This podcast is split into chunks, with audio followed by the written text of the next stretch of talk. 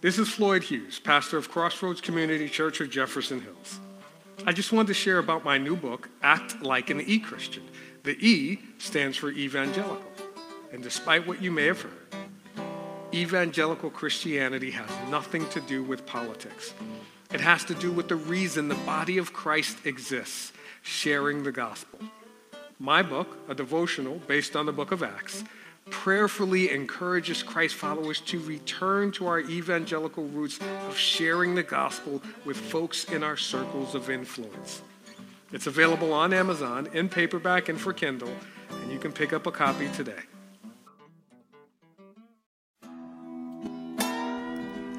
Thank you for listening to Crossroads Community Church of Jefferson Hills. At Crossroads, our mission is to be the church by sharing and showing the love of Christ and inviting others to be recipients of Christ's love. Now, here is this week's message from Pastor Floyd Hughes. Uh, I want to clarify, I, I, really appreciate there's a lot of people making comments online, and um, yeah, thank all of you guys for joining, for all the comments, and for contributing.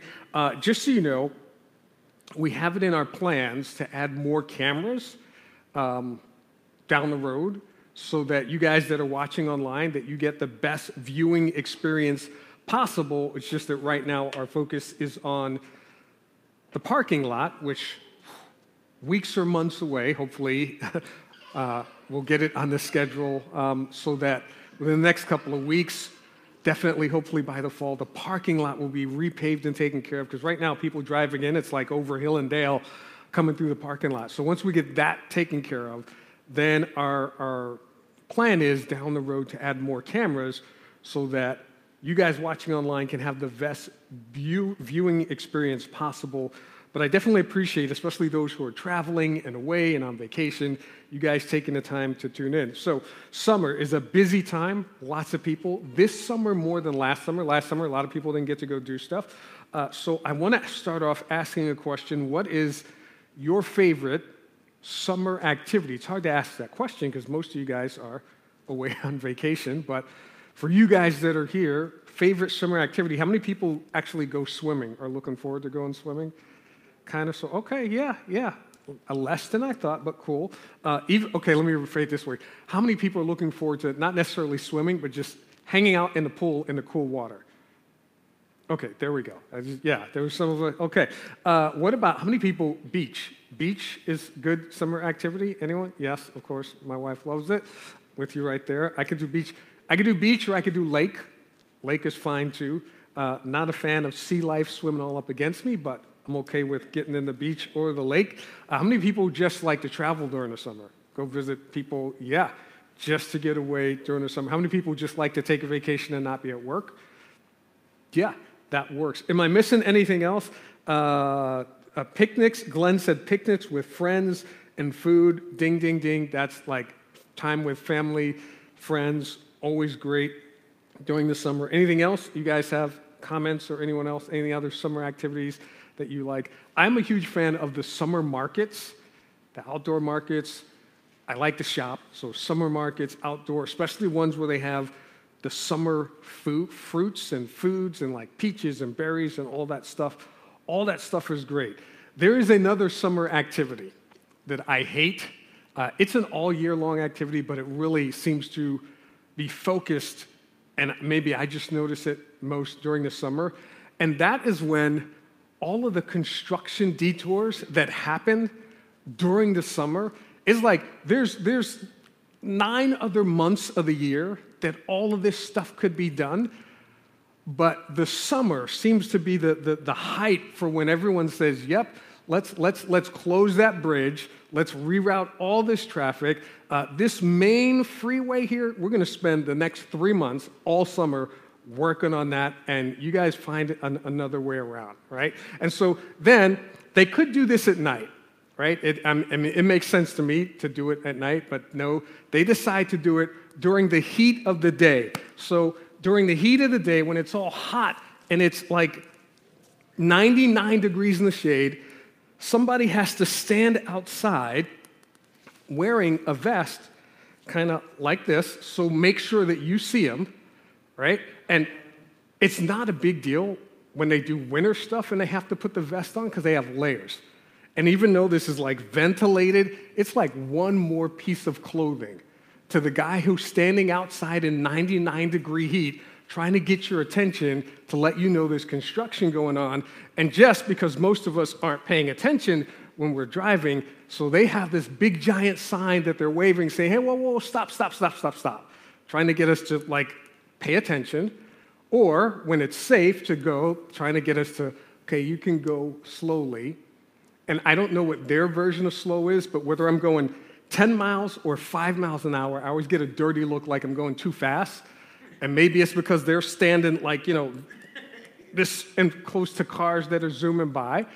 But that's their whole, somebody gets paid up $10 an hour to just stand in front of the construction doing this. Hey, stop, don't go yet, or slow down. And I think the last one that Christy and I encountered in New York, uh, he didn't even have a sign, he just had on a thing, and he was just standing in the middle of the road with his phone. And we were like, should we go? Should we not go? And he was like, no, hold on, don't go. And then he waved for these guys to go, and then he just kind of walked away. And we were like, should we, I mean, is it safe? Do we go? What are we waiting for him to come back? But that's that's the whole thing they do. The idea is they're trying to keep you safe. They're spending this whole time, they're trying to make sure, although there's so many other times when they could do this construction, but that's their whole point. So the series, I bring this up because the series that we're walking through right now is called the Book of Jude, and it's Judas, who goes by Jude, the brother of Jesus Christ, trying to like write this whole letter as a warning sign for us about false teaching. So he, he, he's, he's waving this entire book, wrote this entire book to say, hey, there are false teachers. You guys need to stop. Don't listen to them. Next week, we're going to talk about, because he goes off on like a, a deep tangent into how bad these guys are and why they're doing it. And we'll talk about that next week. This week, he's just like, hey, don't, don't, don't fall into the false teachers. And he's like, when you come across false teaching, you need to like slow down, compare it to the Word of God, and make sure that what you're hearing is true. Now, let me ask a question. Is anyone curious why he spends so much time on this topic? Like, he writes this topic and he goes like in hard because it's personal to him. Now, has anyone ever been like, you fall victim to a scam?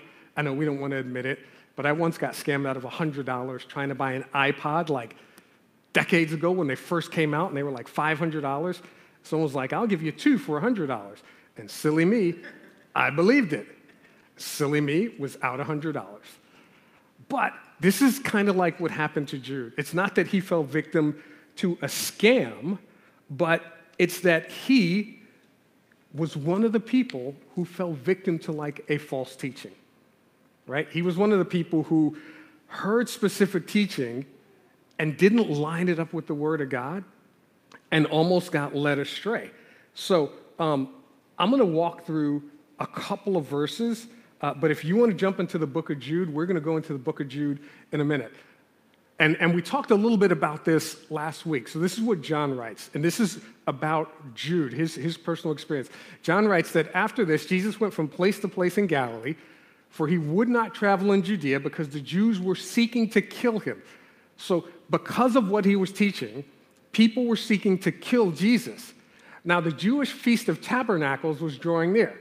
So his brothers, James, Judas, his brothers said to him, Hey, leave here, go into Judea so that your disciples there, they may also see the works that you do. This is no place for you. They were being sarcastic, so read this with a note of sarcasm. They weren't encouraging him, they were making fun of him and mocking him.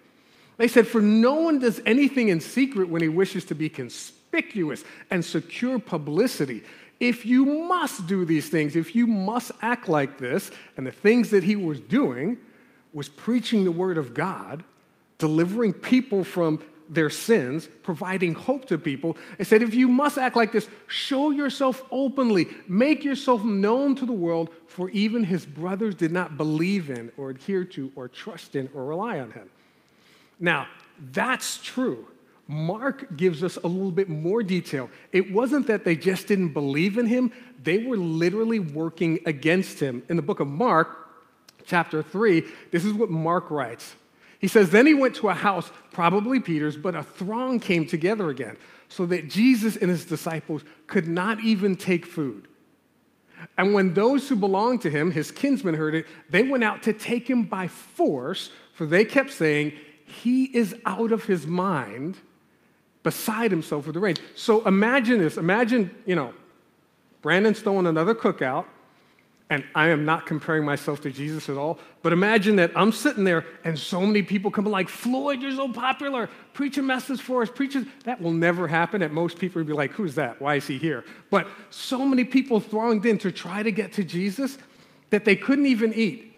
And then it says his kinsmen came to try to take him by force. And some versions say his family, some versions say his friends. That word kinsman, it's a word that best interpreted as his people. The people who loved him, the people who knew him, the people who hung out with him. In the urban community, they would say it his ride or dies. Uh, it's his family and friends, the people who loved him most. This was literally an intervention where they came to physically remove him from the house because they said, and kept saying, this isn't the first time that they said this, over and over, that he is out of his mind. And the reason why it says beside himself or deranged, some versions say insane. The word that's used literally means in another position.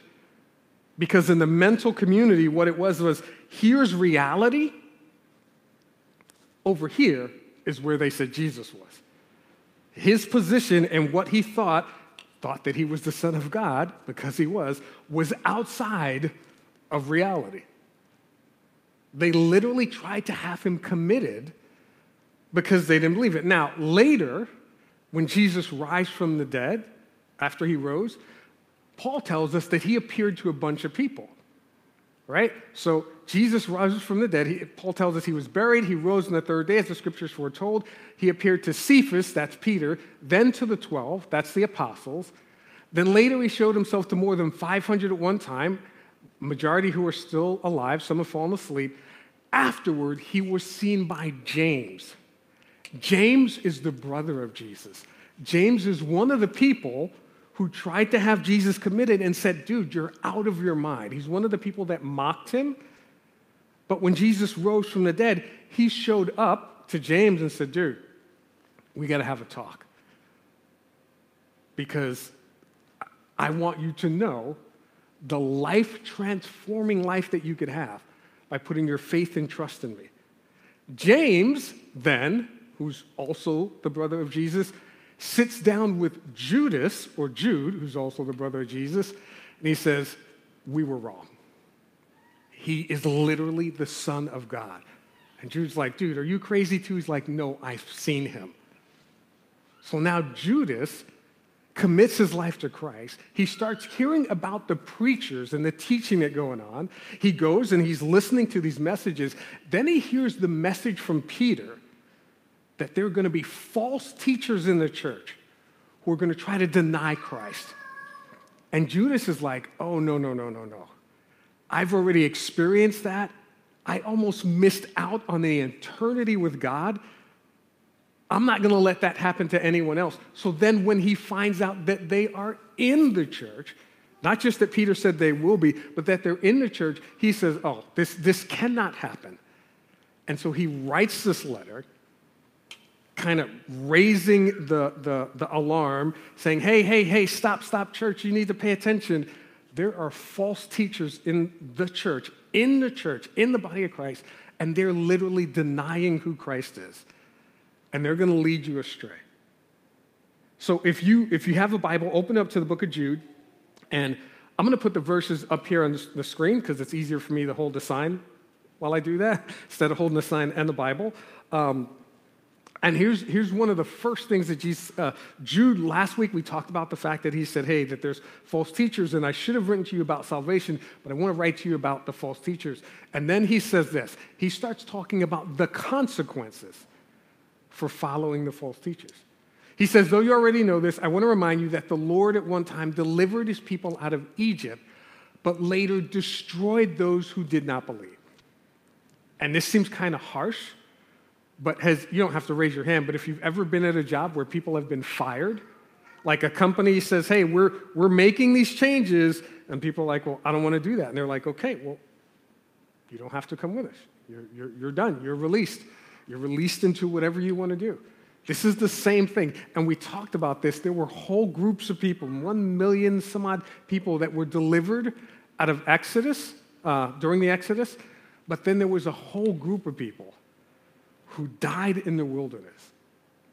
And in Numbers 14 is what it says the entire congregation cried out with a loud voice. They wept that night. All the Israelites grumbled and deplored their situation, accusing Moses and Aaron, to whom the whole congregation said, Would that we had died in Egypt or that we had died in this wilderness. And the situation they're talking about is God had delivered all of these people out of slavery.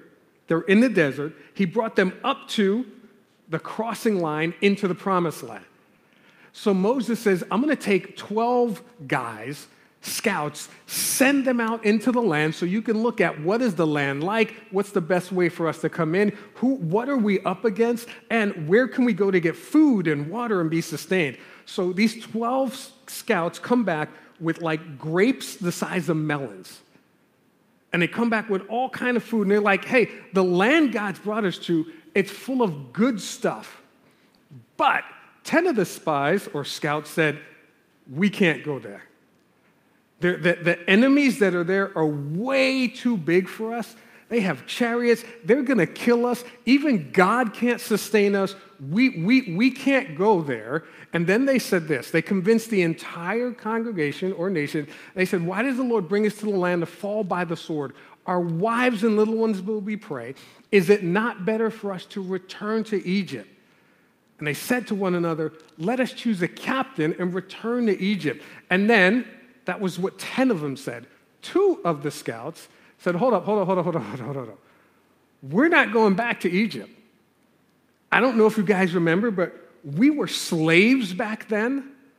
I don't know if you guys remember, we used to get beat if we didn't do work back then. I don't know if you guys remember, but we worked from sunup to sundown. We didn't get paid. We were free labor back then.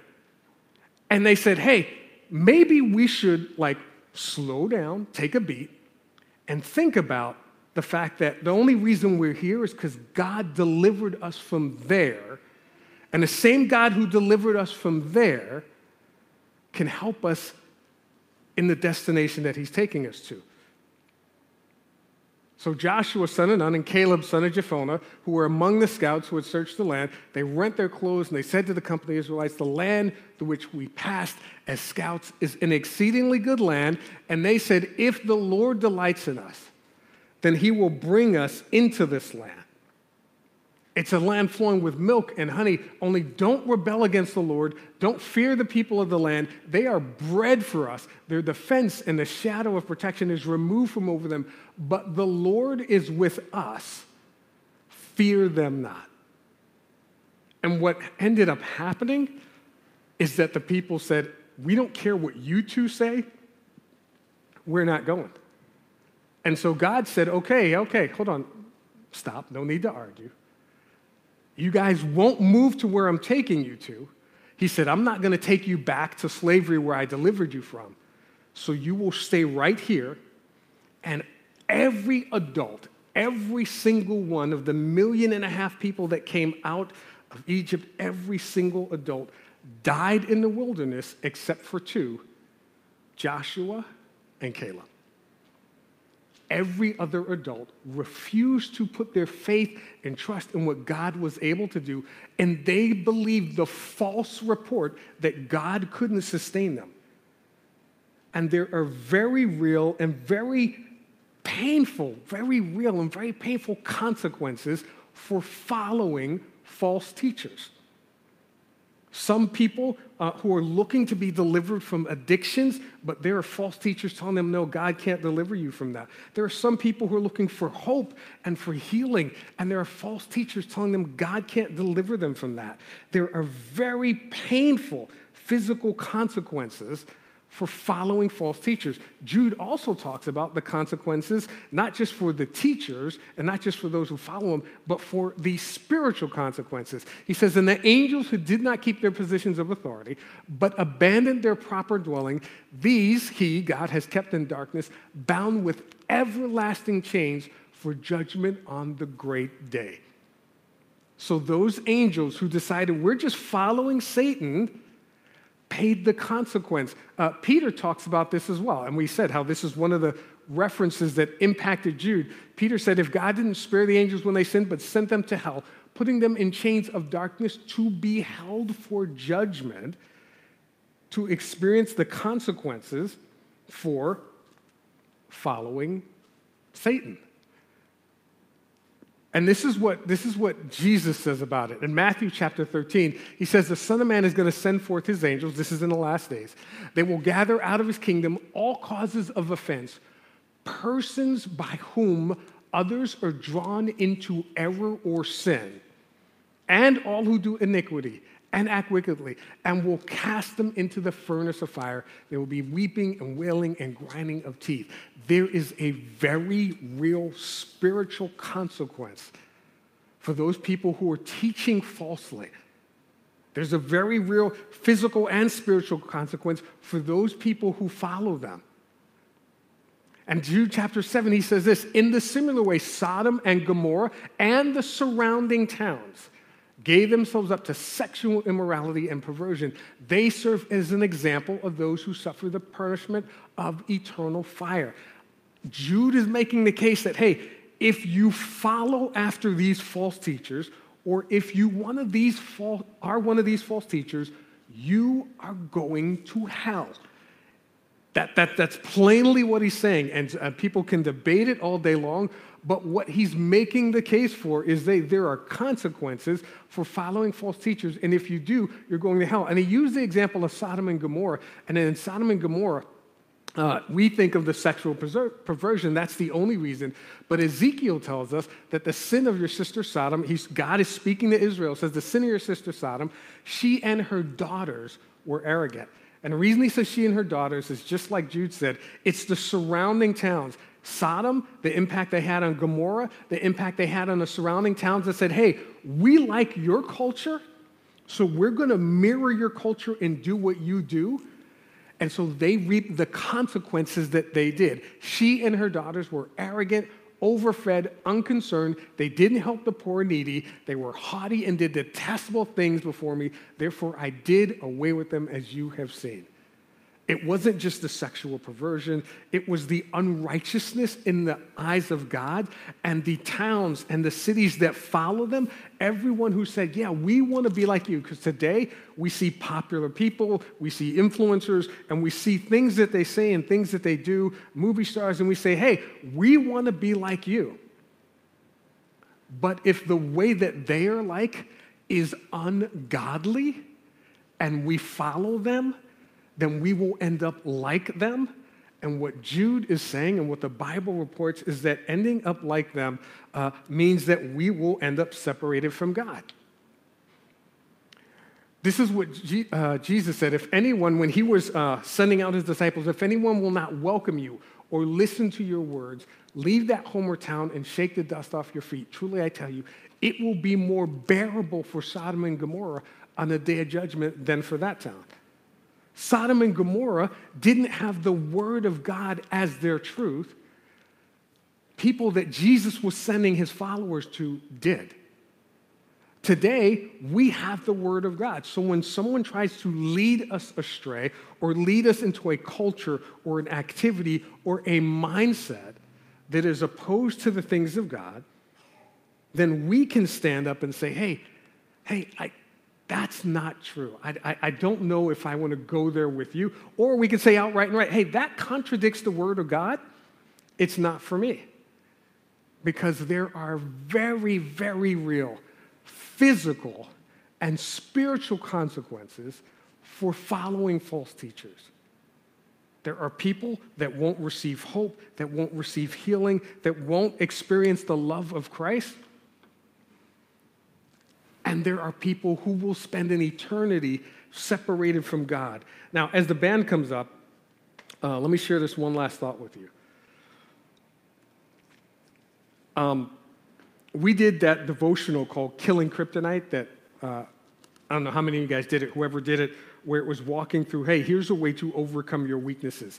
Uh, so I, as I was searching through this, because it doesn't make sense to talk about false teachers and false teachings without coming up with a way to combat that. So I found what literally, and I've used this over the last, I don't know how often, couple of months, especially in the last couple of weeks, and I'll tell you why in a minute, to help confront false teaching. And it is like kryptonite. Now, I'm not talking about anyone teaching something political or anyone teaching something cultural. Specifically, I'm talking about anyone who is trying to twist or pervert the Word of God. And this is like kryptonite to them. I've used this multiple times, especially in the last week, and I'll tell you why in a minute. Um, and just ask them this question What is the biblical context for what you are saying? and emphasize the word biblical and emphasize the word context because a lot of people take verses out of the Bible and use them in a way that was never intended, which is why you have to emphasize biblical and context. Uh, one situation where somebody messaged me and said, Hey, Pastor, you're literally wasting your time being a pastor because the entirety of the Bible, just for Jewish people, not for the Gentiles. We're just all going straight to hell. Nothing can help us. So, my question was well, what's the biblical context? Because you say the entirety of the Bible, biblical context for what you're saying, because there are literally whole books of the Bible that say otherwise. And he shared with me a verse out of Romans that talked about the fact that the Jews are God's chosen people. And I said, But did you read the next verse that talks about the fact that the Gentiles are grafted in by faith and are heirs to the promise of God with the Jews. And he never contacted me back. And then there's, there's this, I, I, share this with you, just bear with me for a minute, all right? So, spend a lot of time making TikToks. Ignore the crazy expression on my face, that was a bad capture. But uh, I made this video because there was this woman who was literally coming for my life because she's like, you're, you're a heretic, you're preaching heresy, uh, you're, you're leading people to hell because I have tattoos on each arm and I have two earrings. So I kind of like made this video, uh, and because she literally said, Tell me when you see someone who claims to be Christian and have piercings and tattoos and they're advocating for them. And she went on to say that I'm a false teacher and a heretic. And my response was, first of all, I'm not advocating for people to get tattoos. I hate needles. But if you're going to get it, pray about it. That's between you and God. But it is not a sin, which is what she was saying. And people take the verse from Leviticus, and I think we talked about it when we were going, and how it says, don't get uh, markings on your body for the dead, because that's what they used to do in Egypt as a way of worship. And people take that and apply it to today and literally judge people that walk into churches today, not in the 50s, not in the 30s, today. People will walk in covered in tattoos, and people will tell them, You're going to hell unless you get those removed. And that's not what the scripture says. So I made this video and I asked, I said, Hey, if you're a Christian, and you have tattoos like I do or piercings like I do, can you just kind of share this so that people know not to judge people based on what you look like? Literally 30 something thousand people looked at it. Hundreds of people, like four or 500 people, shared it. And Christy will tell you, I sat there commenting on each one, thanking them for sharing it. But then I got so many comments like this I'm a Christian and I have tattoos but you're right. And the reason I'm afraid to go back to church is because I've always been judged. Because there are today, and this isn't just me making this up. I shared that, that video uh, in a pastor's group, and I was like, hey, can we change this? Because this isn't people going into mega churches and getting treated like this. They're coming into small churches like ours.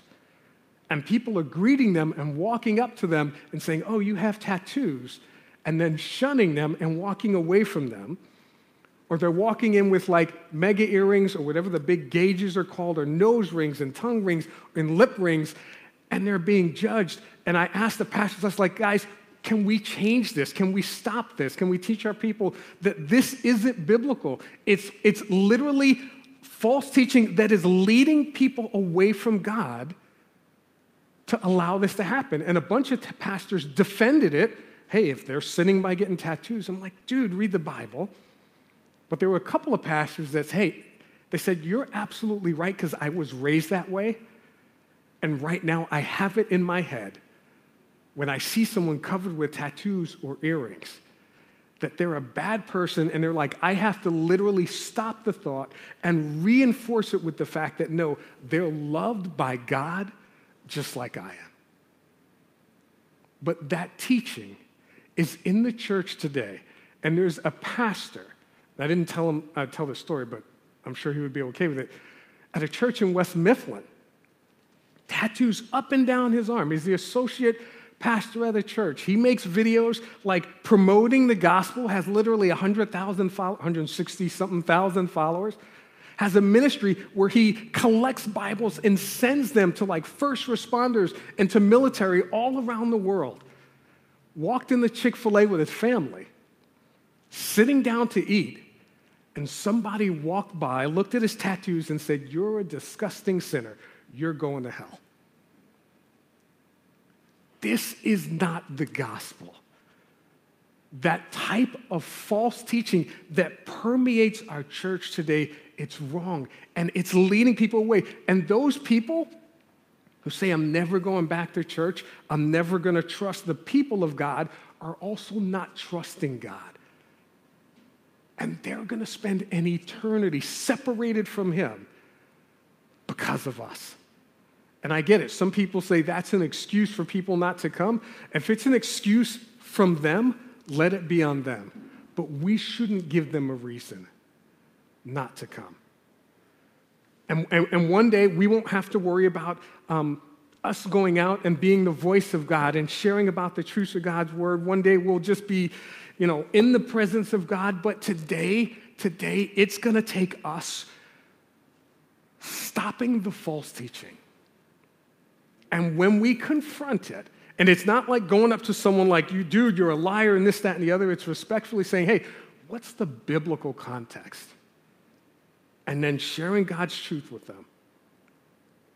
And then hopefully helping them understand that God died, sent his son to die for that person, just like he did for you and for me and for everyone else. And God, we pray that that day will come soon when we all get to just bask in the light of your glory, spend eternity with you. But we also pray that until that day, that we, you would give us that strength to acknowledge the false teachings that are out there. Not to be the, the biblical police, but to respectfully share and show the love of Christ and the truth of your word so that people can receive that healing. And we pray this in Jesus' name. Amen. Amen. Amen. Amen. We hope you enjoyed the message. If you did, please leave a comment on our webpage, crossroadsofjeffersonhills.com, or our Facebook page. You can also join our Sunday celebration every Sunday at 10:37 a.m. We look forward to hearing from you online or in person. Thank you and God bless.